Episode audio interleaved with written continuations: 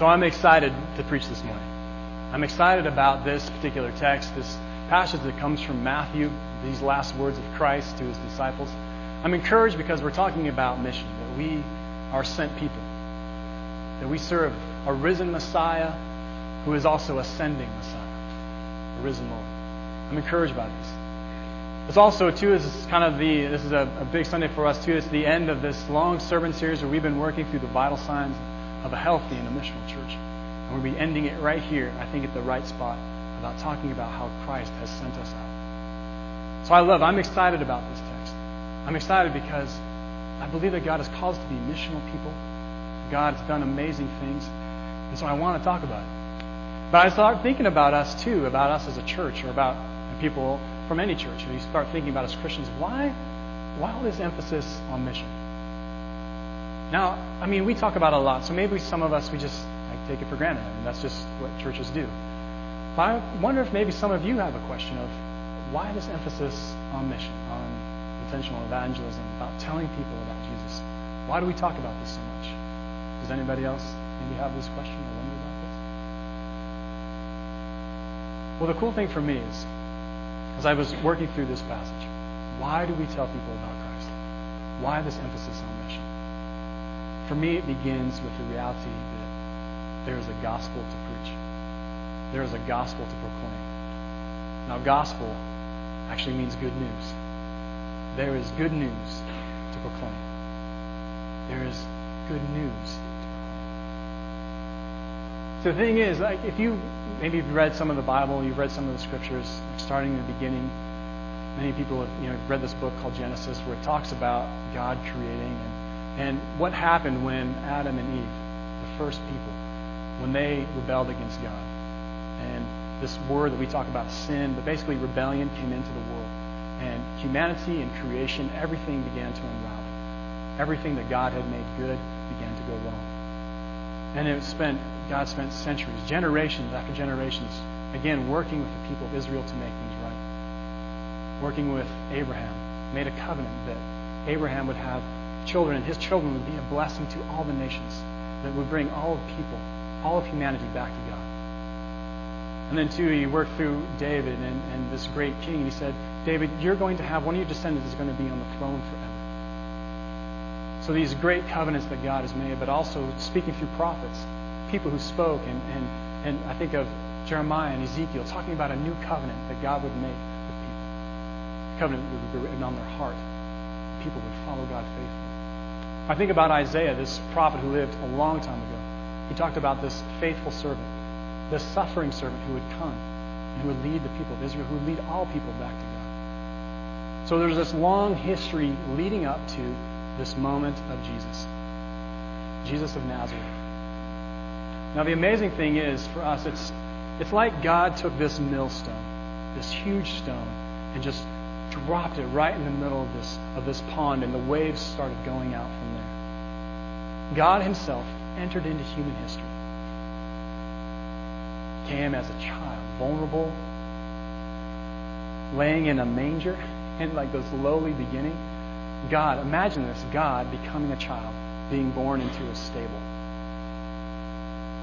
And then he lived. He grew up among the people and he lived and he taught us about who he was. Taught us about the kingdom of God. When Jesus preached the gospel, he said, Repent and believe. The kingdom of God has come near. The way God does things, the way God has made for us to live, has come near to us. This was Jesus' gospel.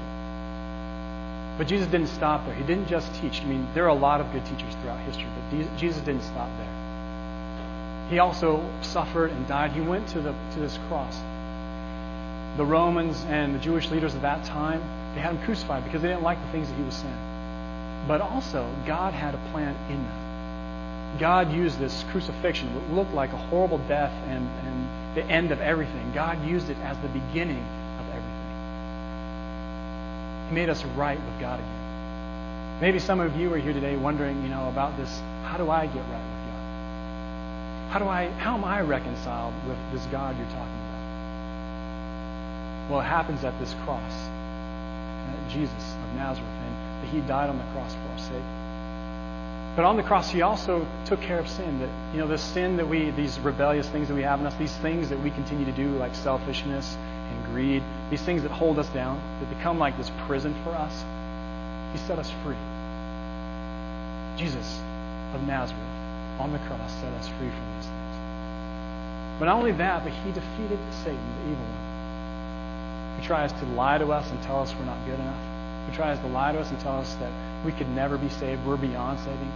He defeated him too. Jesus died on this cross. Now, we understand this as an amazing thing because of the fact that Jesus rose again. Hopefully, everybody has heard that, that Jesus, he died on a cross, but he actually rose again. Rose again, defeating death. Death is no longer our last enemy. Following Jesus, death is no longer the final word. But not only that, not only do we have eternal life in Jesus, but also we have new life now. New life, this, this idea that John talked about in, in one of his books about Jesus. John was one of his disciples, one of his followers. He wrote this book called the Gospel of John. And he talked about life. That life begins the moment we believe into Jesus. See, I think sometimes we think about, I'll believe into Jesus, so I'll go to heaven someday when I die. And I believe that's true. But also, believing into Jesus has a real life effect right now. It changes the way that we live right now. That's encouraging for me. I hope it's encouraging for you. So, Jesus, not only did he die on the cross, but he rose again after three days. And he spent time in Luke's gospel. It's actually spent 40 days with his disciples, teaching them more, telling them more about who he is and what he was doing. But then he ascended. That means that he went up. He is sitting at God's right hand in heaven. This is the amazing thing is that Jesus is not dead. He is alive and he is at God's right hand. He is the King of Kings. He continues to be the Lord of Lords. Is that somebody's phone? I'm just joking. It's the phone in the kitchen. he is the King of Kings and Lord of Lords right now. Still sovereign over all the world, giving us, encouraging us with hope that as hard as things may look out here, God is still God. Jesus still has authority. He's still sitting at God's right hand, interceding for us, praying for us. The cool thing is, is that God is not just staying there. He is coming again. Jesus is coming again. And we have this hope in Him that one day He will return and He'll make things right and good. He'll bring the fullness of God's shalom or God's peace. See, when we think about peace, and we often think of, well, there'll be the end of war. But actually, shalom has this idea of fullness, of prosperity, of abundance. So as you read through parts of the Old Testament, when they talk about what the kingdom of God will be like, they often talk about a banquet. Imagine life being like a banquet, where you have more than you can imagine of good things. No more tears, no more crying, fullness. This is what Christ is coming to bring. This is what Jesus is coming to bring on earth, to make things right and good. So may we wonder about this mission. Like, you know, why mission? Why so much emphasis on telling people about Jesus? And the first thing that I realize is because there is good news to tell people. There is gospel to go and proclaim. It's amazing what Jesus has done, what God has done through Christ, through Jesus of Nazareth. So we start, that's where we begin. One, that there's good news. But the second thing that's pretty amazing to me, as I was reading through this text, is realizing that, one, that the Word of God is relevant today. The Word of God is still speaking to us today. This passage that we're going to be reading, if you look in your bulletins, there's a there's a, a little handout. It has this this small snippet of part of the Bible. It comes from the Gospel according to Matthew. Matthew was one of Jesus' followers. These are his last words. These are Jesus' last words in the gospel. Actually, these are the last words of that whole gospel. Kind of like the sending words. Jesus says, All authority in heaven and earth has been given unto me.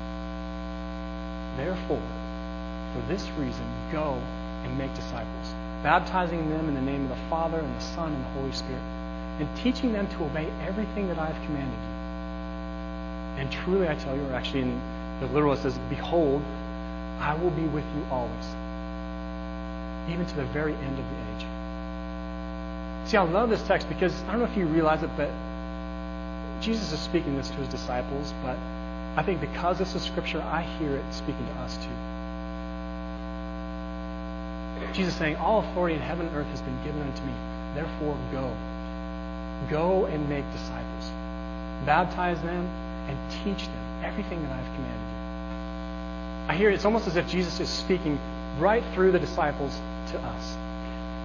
Speaking right through the disciples to you. You go and do this too. So let's break this down a little bit. If you want, you can keep that sheet out in front of you and look at it. We're talking about the first thing that's that that's pretty amazing to me is it says, "Go and make disciples." It's interesting in the Greek. This word "go" is is uh, is, um, is a preposition, or not preposition, but um, a participle. And what I'm trying to get at here is that it's like this sense of already be going. It's this outward movement of going. Continue to go. So it's almost like as you're going out, make disciples. Now let's focus on that part of making disciples.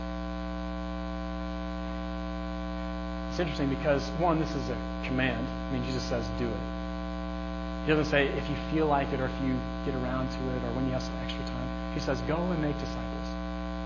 But I interesting, like throughout the church, throughout history, we've often talked about this as the Great Commission, where we've been commissioned to do this, to go and make disciples.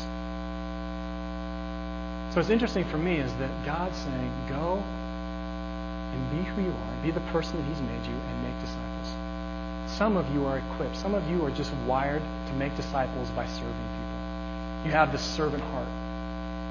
Maybe you feel, oh, I'm not so great with words, but man, I love to help people. I love to do things and help them. Some of you might be the other way. Maybe you're really great at relationships. You know, I love to listen to people. Or, at very least, I love to help people by listening to them. Some of you are great at relationships. Some of you have really sharp minds. And so you can study theology. You can study um, like understanding who Jesus is and what he's done. And you can explain it to people in really clear ways that they get it, that they understand who he is and what he's done. We all have these different gifts. So I hear Jesus commissioning you to go in the gifts that he's given you already, to be who you are and to make disciples, tell people about it. But the cool thing about this, too, is that he's giving us power to do it not only in the command to do it, but also the commissioning to do it. He's with you in this. God's Spirit is not just sending you out there to the wolves alone, but He's working in you and through you in people's lives. So go and make disciples. Teach them to obey everything that I have commanded you. Now, this is cool, this part about teaching. It's interesting for me, or what's cool for me, is that he's, go, he's saying, go and commit some time to people. Spend some time encouraging them in faith. Somewhere along the line, evangelism got to this point where it's about making this decision, you know, make a convert. Know, Jesus, I don't know of anywhere where he says, go and make converts. Like, go and convince someone to be a Christian and then kind of leave them and hope they figure it out. He says, go and make disciples. Go and encourage them in faith, whether they are already trusted their lives to Jesus or not. Go and encourage them. Spend time with them. Um, maybe a better word we have is mentor them in faith. mentor them, growing deeper in their relationship with Jesus, or if they don't know Him yet, or if they haven't trusted their lives to Him yet, encourage them with that. Help them. Answer the questions they have. Live it in front of them they can see. But go and do these things. Teach them.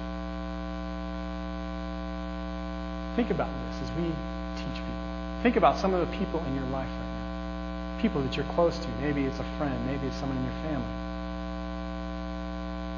who is God kind of putting in your life for you to encourage in faith or to even mentor in faith? To talk with him about who Jesus is, how he's changed your life, how you've seen him change other people's lives. So as I think about this and I start thinking about us as a church doing these things or continuing to do these things, about us encouraging people with this faith, this good news that Jesus has come, that the Messiah has come, this King this King who saves and who redeems.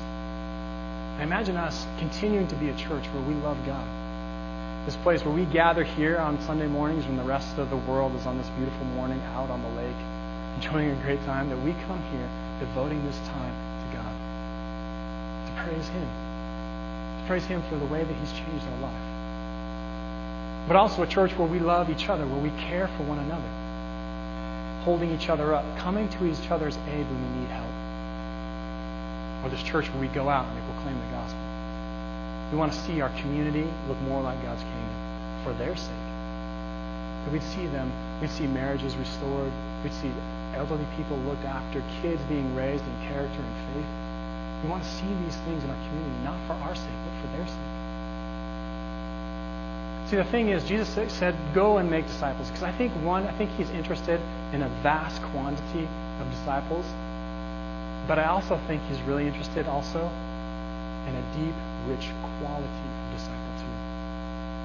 That's why as a church, we're about making and deepening disciples. Not just trying to get people to say yes to Jesus and then hope they figure it out. But making disciples, walking alongside people, encouraging them in faith. So Jesus already begins speaking right to us, commissioning. I hope you see this that the risen Messiah is ascending Messiah. The Savior Jesus, who rose again, not only did he rise, but he is sending us to proclaim this good news, to tell people about it. But here's the cool thing, and maybe some of you are thinking, like, okay, that seems overwhelming. I mean, how do I do this? The cool thing is, is that he said this part. He said, Truly, I will be with you always, even to the end of the age. I have amazing news for you. You're not alone in this. Telling people about Jesus, as, as scary as that might be for you, you're not alone in it. King Jesus is with you. The Lord of Lords, the King of Kings, He is with you already.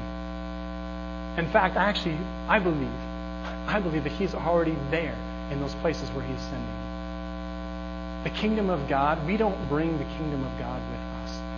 The kingdom of God is already there. So when we go out into our community, we go to our neighbor's house and we start telling them about faith and encouraging them in Christ, we don't bring the kingdom of God with us. The kingdom of God is already there. The Spirit of God is already there.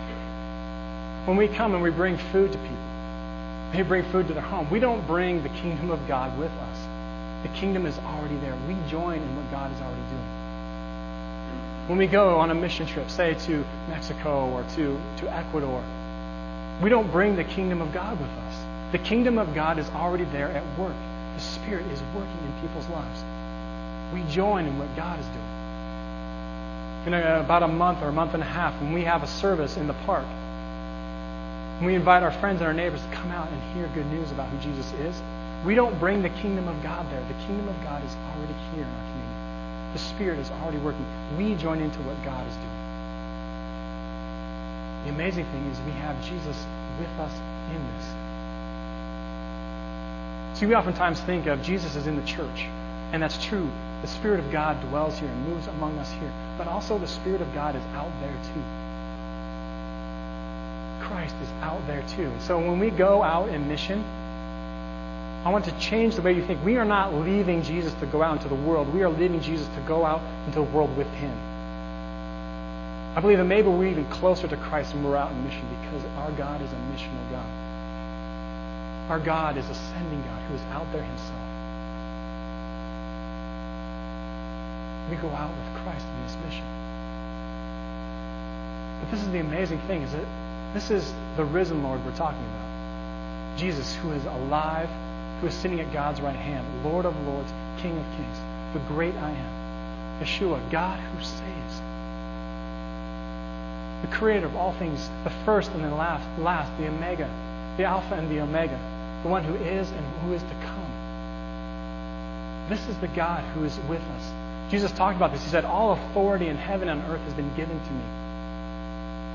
Therefore, go out and make disciples. All authority.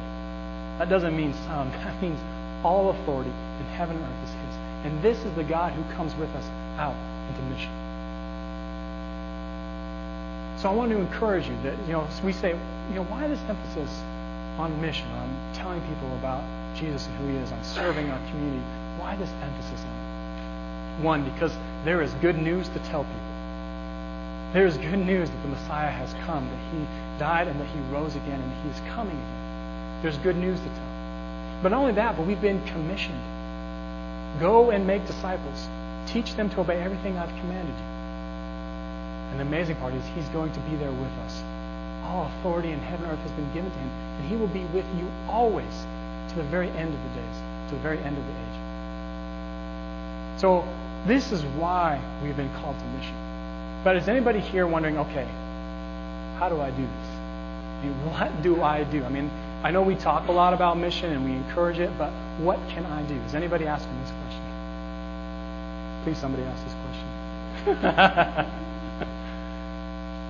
well, this is this is a big conversation, but there are things that we can start doing right now. The first one we can do is begin discerning, which is one word for uh, to say, asking God to help us figure it out. Lord God, help us figure out what you want us to do and how you want us to do it. Here, try this with me.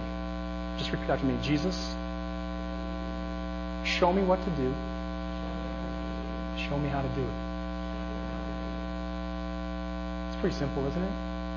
That prayer, pray that prayer this week. Jesus, show me what to do. Show me how to do it. You want something to do this week? You want to know how can I begin begin praying that prayer this week? Say those simple words to him. Jesus, show me what to do and show me how to do it. And then go do it. I know you're busy. I know if, if you're like me, you've got the to-do, the to-do list is up to here. Feel like you're underwater already. How can I do this? Trust me, you can do it. Trust me, you can do it. These things matter. Go and do this. So pray. Jesus starts to show you. When, when the Spirit starts to show you what to do, it begins to reveal how to do it. Go and do it. It's okay if it's a small start. Just start this week. It's okay if it's maybe just one person that you know. You say, you know what? I need to go talk I to go, one, see how they're doing, and to encourage them in faith. Go do it. Just do that one thing this week. Maybe some of you are thinking, like, maybe you're already thinking, like, you know, God, I sense God calling me to help more in small groups, maybe to lead a small group. Find another leader and join with them. Find a leader who's already leading small groups. Say, hey, can I watch you for a bit, or can you teach me some of how you lead a small group? Because I, I feel God calling me to lead a small group. Imagine what things to begin to begin to look like when we do this. Imagine what already will be happening by next Sunday if we started doing this. Think about some of the things that God is calling to you. Will you just start doing? Just this week, just, just do one of them. Jesus, what would you have me do? How do you want me to do it? And we started doing that this week. I see this place filled with. I see this room here, this place where we gather to praise God, even more full than it is today. And not just anybody, but our friends and our neighbors. The people that you know. The people that you've been talking with and praying with and praying for for years. The people that you've been encouraging. I see them here. I see their arms lifted up, them praising God. Praising Christ for who He is and what He's done in their lives. I see it begin to spill out of this church, or continue to spill out of this church. As our community begins to change and the kingdom of God begins to grow and flourish here even more than it already is. To see marriages restored. To see families restored and thriving. To see kids growing up to be men and women of faith and character. To see elderly people in our community cared for. Someone who comes and visits them to make sure that they're still okay and to help them. To see things happening, to see neighbors caring for neighbors, the kingdom of God flourishing here. This is what compels me. This is what drives me. This vision of this place filled and our community looking different. I pray that you hear it this morning. On this last Sunday of our Vital Signs Sermon Series, I pray that you hear Jesus, one, saying, Go out and proclaim good news because there's good news to tell. Two, that you've been commissioned. Go and make disciples. Teach people all everything that Jesus has commanded you. And then three, he's going to be with you in it. You're not alone in this. King Jesus is with you when you go out.